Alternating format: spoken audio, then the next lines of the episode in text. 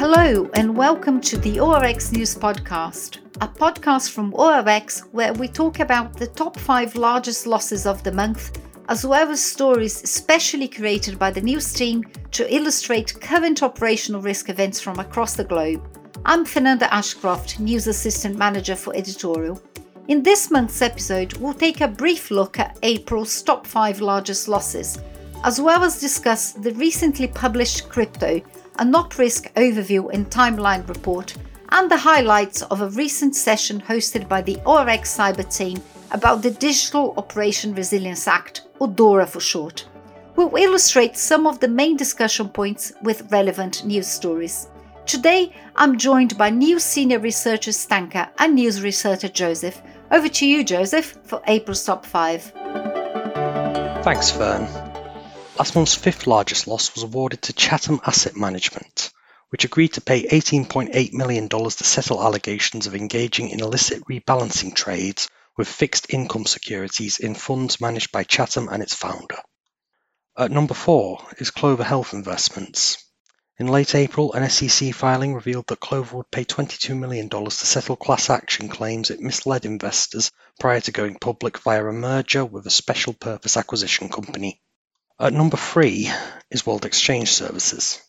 Last month saw reports emerge that a former company employee had stolen $38.7 million in cryptocurrency from the Singapore based crypto exchange.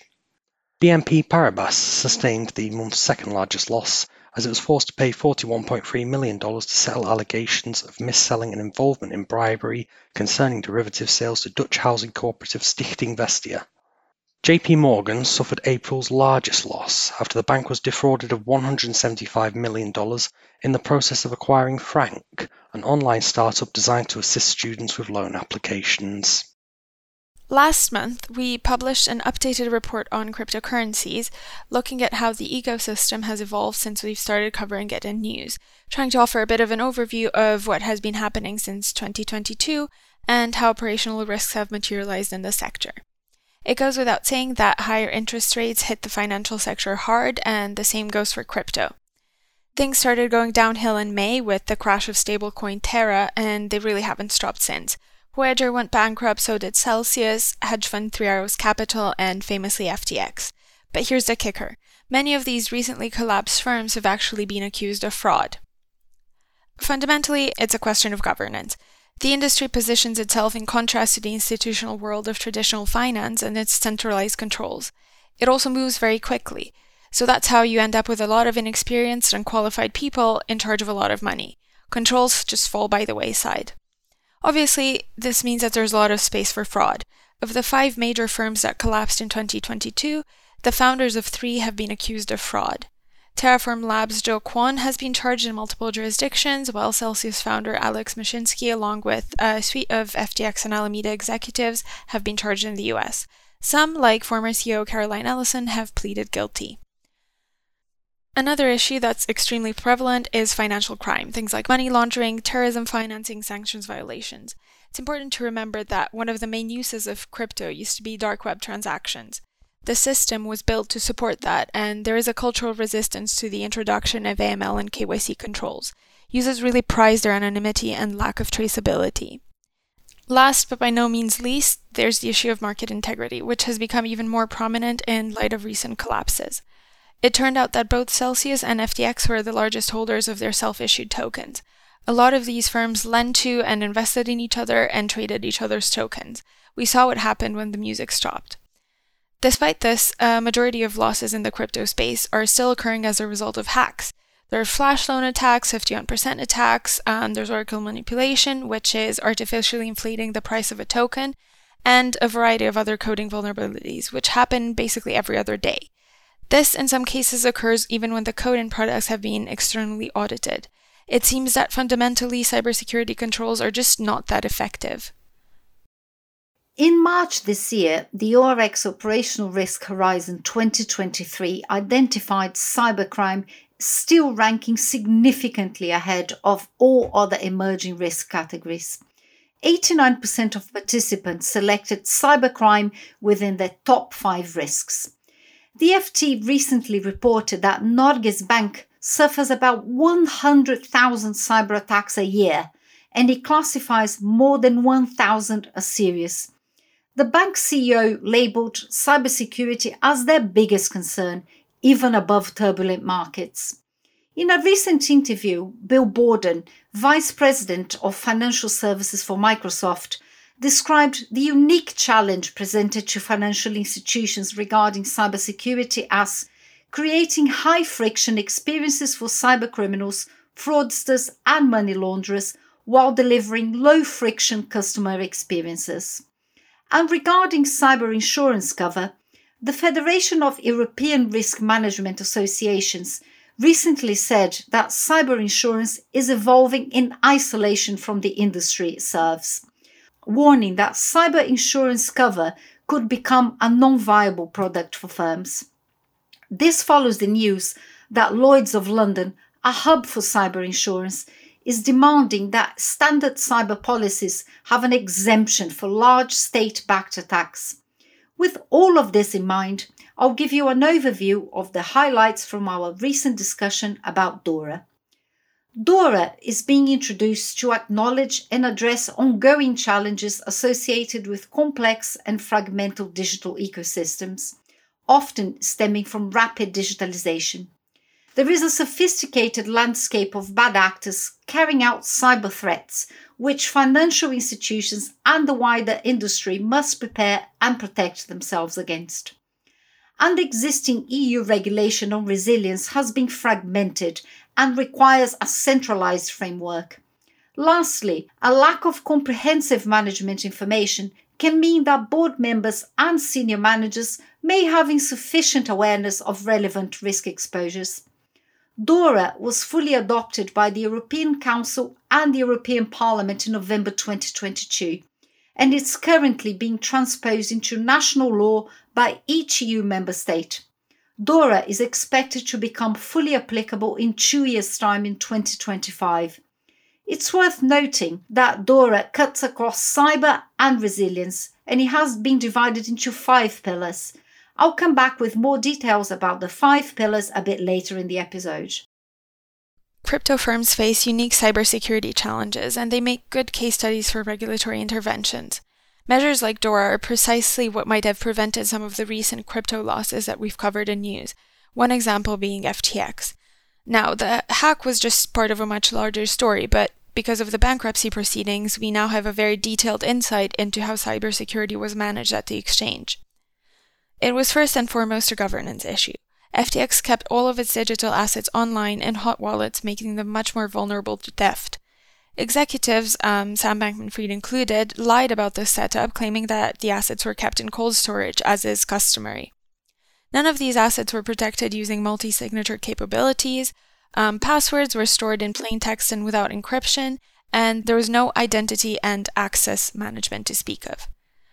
FTX didn't really maintain any clear records of its virtual architecture, which was shared with other entities in the group, including Alameda, and the exchange didn't implement any visibility controls across the board, which refer to records and alerts of activity within the network.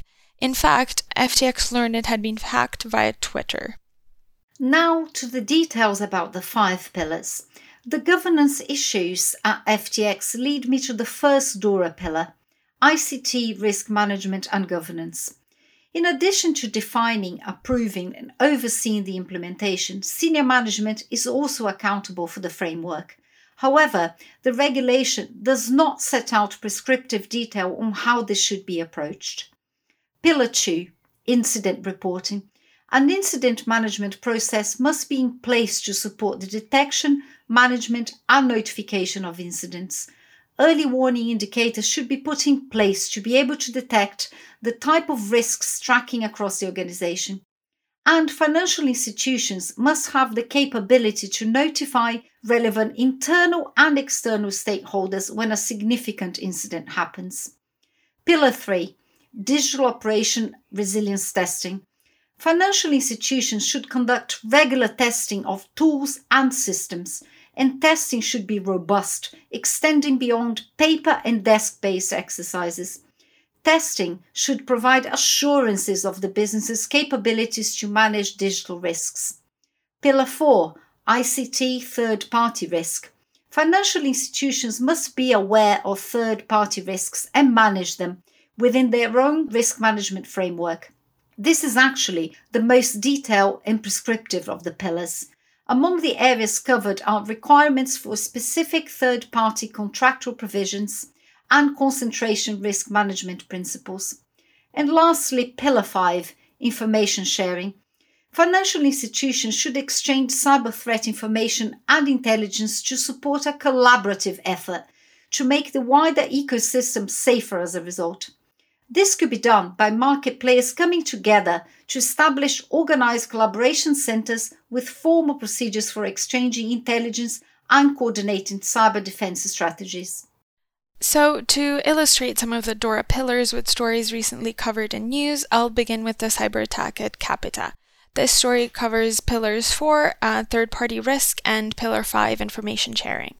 Earlier this month, outsourcing company Capita reported that it would incur costs of up to £20 million or $25 million to recover leak data and reinforce its cyber defenses following a cyber incident in April. Capita administers pensions for roughly 450 organizations in the UK, including AXA. The firm stated that the cyber incident had primarily impacted access to internal applications, which had caused disruption to some services.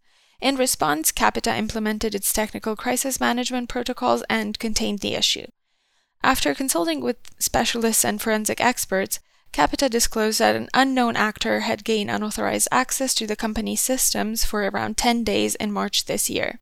An investigation found evidence of data theft, but Capita added that it had restricted the scale of the attack and estimated that only 4% of the server estate had been affected.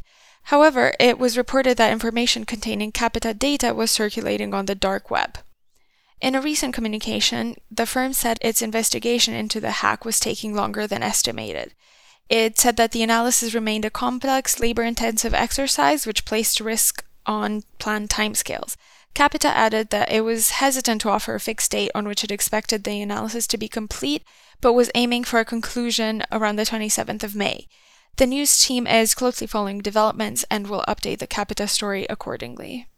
The next story falls under Pillar 1 Risk Management and Governance.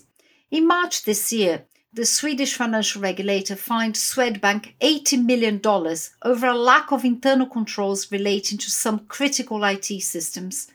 Basically, between the 28th and the 29th of April 2022, nearly 1 million Swedbank customers had incorrect balances in their accounts, and they were not able to make payments because a major IT incident led to a large number of transactions being halted in the bank systems.